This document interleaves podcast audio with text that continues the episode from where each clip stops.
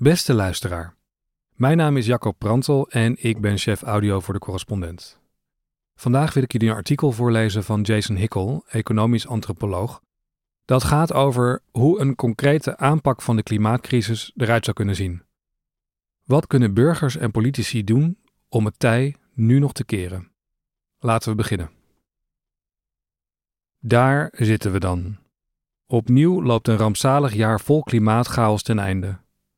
Ondanks steeds dringender waarschuwingen van wetenschappers over de existentiële dreiging die ons te wachten staat, en ondanks een ongekend snel groeiend publiek bewustzijn over de ernst van de aanstaande klimaatcatastrofe, zien we nog geen spoor van concrete actie. Klimaatconferenties komen en gaan, maar het meeste waar onze leiders, als je ze al zo kunt noemen, tot dusver mee komen, zijn boterzachte toezeggingen over netto nul uitstoot tegen 2050. Maar het zijn lege beloftes, er zit geen serieus beleid achter. Sterker nog, met het beleid dat veel regeringen nu aanhouden, stijgt de wereldwijde temperatuur komende decennia met bijna 3 graden Celsius. Hoe ziet een wereld eruit die 3 graden warmer is? Zo'n 30 tot 50 procent van alle diersoorten zal zo'n toename niet overleven. Anderhalf miljard mensen zullen op de vlucht slaan. Oogsten zullen veel minder opleveren, waardoor wereldwijd grote voedseltekorten ontstaan. Een groot deel van de tropen wordt onbewoonbaar voor mensen. In zo'n wereld kan een beschaving als de onze niet gedijen. De status quo is een dodemars. Onze regeringen laten ons stikken. En daarmee al het leven op aarde. Wat zou er gebeuren als we de noodtoestand zouden uitroepen over de klimaatcrisis? Wat is er voor nodig om de opwarming te beperken tot maximaal anderhalve graden? De enige ingreep die ertoe doet, is er een die geen enkele regering durft te doen. Het afschalen van het gebruik van fossiele brandstoffen volgens een bindend jaarlijks schema totdat de fossiele industrie halverwege deze eeuw grotendeels is ontmanteld. Meer niet. Het is de enige trefzekere manier om een klimaatramp te voorkomen en zou daarom bovenaan onze prioriteitenlijst moeten staan. Hoe snel dit moet gebeuren verschilt per land. Rijke landen zijn verantwoordelijk voor de overgrote meerderheid van de uitstoot die klimaatverandering veroorzaakt. Ze gebruiken ook vele malen meer energie dan andere landen. Veel meer dan de mens überhaupt nodig heeft. Waarbij het overschot grotendeels gaat naar de groei van bedrijven en de consumptie van de elite. Nul uitstoot in 2050 is een mondiaal gemiddelde. Een eerlijke aanpak zou betekenen dat rijke landen op zijn laatst in 2030 of 2035 hun fossiele brandstofverbruik hebben uitgefaseerd, zodat armere landen meer tijd voor de energietransitie zouden krijgen. Denk daar eens over na. Het klinkt dramatisch, maar tegelijkertijd zo vanzelfsprekend. Fossiele brandstoffen zijn goed voor driekwart van de broeikasgasuitstoot, dus daar moeten we als eerste vanaf. Een nieuwe campagne, die wordt gesteund door 100 Nobelprijswinnaars en duizenden wetenschappers, roept op tot een non-proliferatieverdrag voor fossiele brandstoffen. Een internationale overeenkomst om volgens een eerlijk en bindend schema fossiele brandstoffen uit te faceren. Maar kennelijk vinden politici het moeilijk om deze noodzakelijke stap te zetten. Waarom? Deels komt dat omdat ze te laf zijn om weerstand te bieden aan de fossiele industrie. En deels komt het omdat ze zijn gaan geloven in het verhaaltje dat wordt rondgebazuind door miljardairs en alle anderen die er belang bij hebben dat alles bij het oude blijft. Dat er een technologie komt die genoeg CO2 uit de lucht zuigt om de rest van de fossiele brandstoffen te blijven opstoken. Dat is de kletskoek achter de netto nul uitstootbeloftes. Natuurlijk kan het afvangen van CO2 een rol spelen, maar wetenschappers hebben al meermaals gewaarschuwd dat het ecologisch incoherent en nogal riskant is om er al te veel hoop op te vestigen. Het lastige is, als we eenmaal accepteren dat het snel afschalen van fossiele brandstoffen de enige manier is om een ramp te voorkomen, dan moeten we de economie fundamenteel veranderen. En dan bedoel ik ook echt fundamenteel. Denk er maar eens over na. Stel dat we komend jaar het fossiele brandstofgebruik met 10% terugbrengen. En het jaar erop met nog eens 10%. En het jaar erop weer en zo verder. Zelfs als we alles uit de kast halen op het gebied van hernieuwbare energie en energiezuinige toepassingen, iets dat we qua urgentie sowieso al moeten doen, dan nog kunnen we het gat dat ontstaat nooit vullen. De harde waarheid is dat rijke landen het met minder energie moeten gaan doen. Veel minder. Hoe kunnen we dat scenario ooit realiseren? In de huidige economie zou het totale chaos worden. De energieprijzen zouden door het plafond gaan. Mensen zouden gewone goederen niet meer kunnen betalen. Bedrijven zouden omvallen. De werkloosheid zou pieken. Het kapitalisme, dat alleen kan overleven dankzij permanente groei, schiet structureel tekort om zo'n transitie te kunnen ondersteunen. Gelukkig kan het ook anders. We kunnen dit, maar daarvoor moeten we in crisismodus komen en we moeten eerlijk zijn over wat er nodig is. Geen sprookjes. Ten eerste moeten we de fossiele brandstofindustrie nationaliseren, zodat die, net als andere nutsvoorzieningen, publiek eigendom wordt. Op die manier kunnen we de productie van olie en gas en kolen afbouwen volgens een door de wetenschap opgesteld schema, zonder telkens de strijd te hoeven aangaan met het fossiele grootkapitaal en zijn propagandaapparaat. Dat beschermt ons ook tegen prijschaos en stelt ons in staat om energie te rantsoeneren. Zo komt het op de plekken waar het het meest nodig is en blijven essentiële diensten draaien. Tegelijkertijd moeten we alle minder nuttige zaken in onze economie afschalen om de energievraag omlaag te krijgen.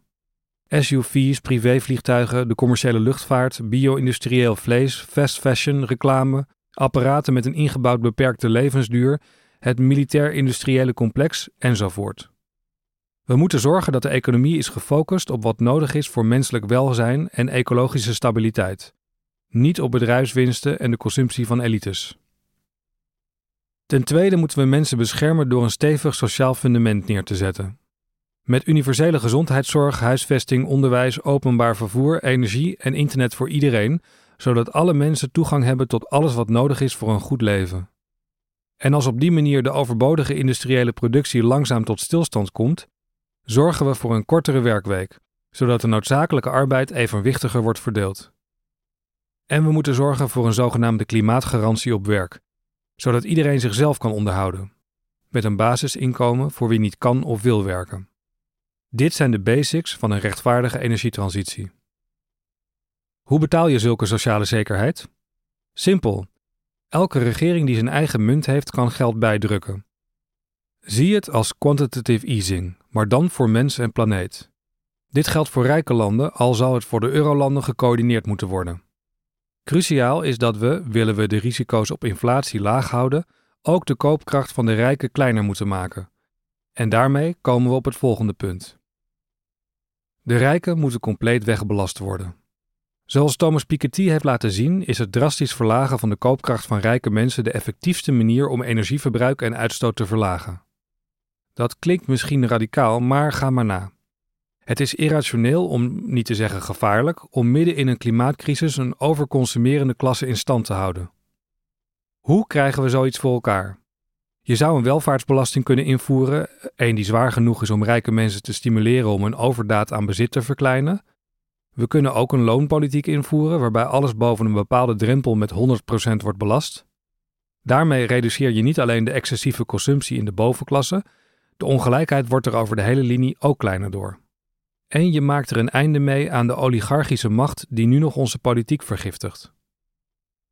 Op de vierde plaats moeten we het volk massaal in beweging krijgen om onze ecologische doelen te halen. We moeten de schone energiecapaciteit uitbouwen, het openbaar vervoer enorm uitbreiden, gebouwen isoleren en ecosystemen herstellen. Hiervoor zijn publieke investeringen nodig, maar ook arbeid. Er is werk aan de winkel en dat gebeurt niet vanzelf.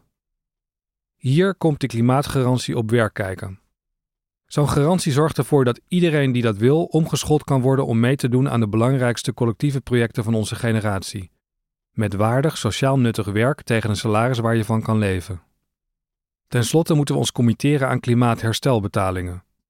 Het is onze plicht onze broeders en zusters ten zuiden van de Evenaar te helpen. Nu al dragen ze de lasten van een ramp die ze niet zelf hebben veroorzaakt. Dit houdt bijvoorbeeld in dat we hun schulden kwijtschelden, zodat ze niet langer hun schaarse middelen hoeven af te staan aan een paar grote banken. En schone energietechnologie zou kosteloos naar landen moeten gaan die dat vooralsnog niet kunnen betalen, zo nodig door patenten te schrappen. Daarmee wordt ook de wereldwijde energietransitie versneld. Hoe zou zo'n wereld eruit zien? Ons cynisme en onze angst zouden worden omgezet in hoop en solidariteit. We zouden de kick en kameraadschap voelen van het idee deel uit te maken van een groter geheel. Iets dat alles verandert, iets gezamenlijks. Er zouden veel minder zinloze gemaksgoederen worden geproduceerd en er zouden veel minder bullshitbanen zijn. De maatschappij zou er gelijkwaardiger op worden, armoede iets uit het verleden. De economie zou georganiseerd worden rondom menselijke behoeftes en veerkracht in plaats van eindeloze kapitaalvergroting. En allerbelangrijkst, de uitstoot zou dalen, en snel, jaar in jaar uit, in scherp contrast met de decennia van falen ervoor. De planeet zou weer langzaam gezond worden. Het ligt echter niet voor de hand dat een willekeurige regering bereid is deze stappen in zijn eentje te zetten. Een paar progressieve landen zouden het voortouw kunnen nemen en daarmee een voorbeeld vormen voor de rest. Maar uiteindelijk hebben we gecoördineerde actie nodig en daarom is het non-proliferatieverdrag voor fossiele brandstoffen zo belangrijk. We weten dat regeringen alleen afstand doen van hun kernwapens als iedereen het doet. Dat geldt net zo goed voor fossiele energie. Op die manier kunnen we de komende klimaatcatastrofe kenteren. Maar het gebeurt niet vanzelf. Er is een buitengewone strijd voor nodig tegen hen die zo buitensporig profiteren van de status quo. Zoals dat geldt voor elke beweging die de wereld ooit heeft veranderd. Van de burgerrechtenbeweging tot het antikolonialisme, het vereist hard werk in het opbouwen van gemeenschappen. Het creëren van brede coalities die sterk genoeg zijn om politieke aanvallen te pareren. Het vereist internationale allianties tussen de milieubeweging en de arbeidersbeweging, zodat die in staat zijn tot gecoördineerde acties. In dit decennium moet het gebeuren. We kunnen niet langer achteroverleunen en afwachten en maar zien wat er gebeurt. We moeten de politieke macht grijpen waar we kunnen en anders de zittende macht dwingen tot een koerswijziging. Hiervoor is een gevecht nodig. Een gevecht voor ons leven. Een gevecht voor het leven zelf. We hebben alles te verliezen maar een wereld te winnen. Dank voor het luisteren. Dit stuk werd vertaald door onze eindredacteur HP van Stijn Kallenvels. Luister je met plezier naar onze voorgelezen verhalen en je bent nog geen lid? Word dat dan en steun onze journalistiek. Ga naar decorrespondent.nl/slash word lid. Heel veel dank.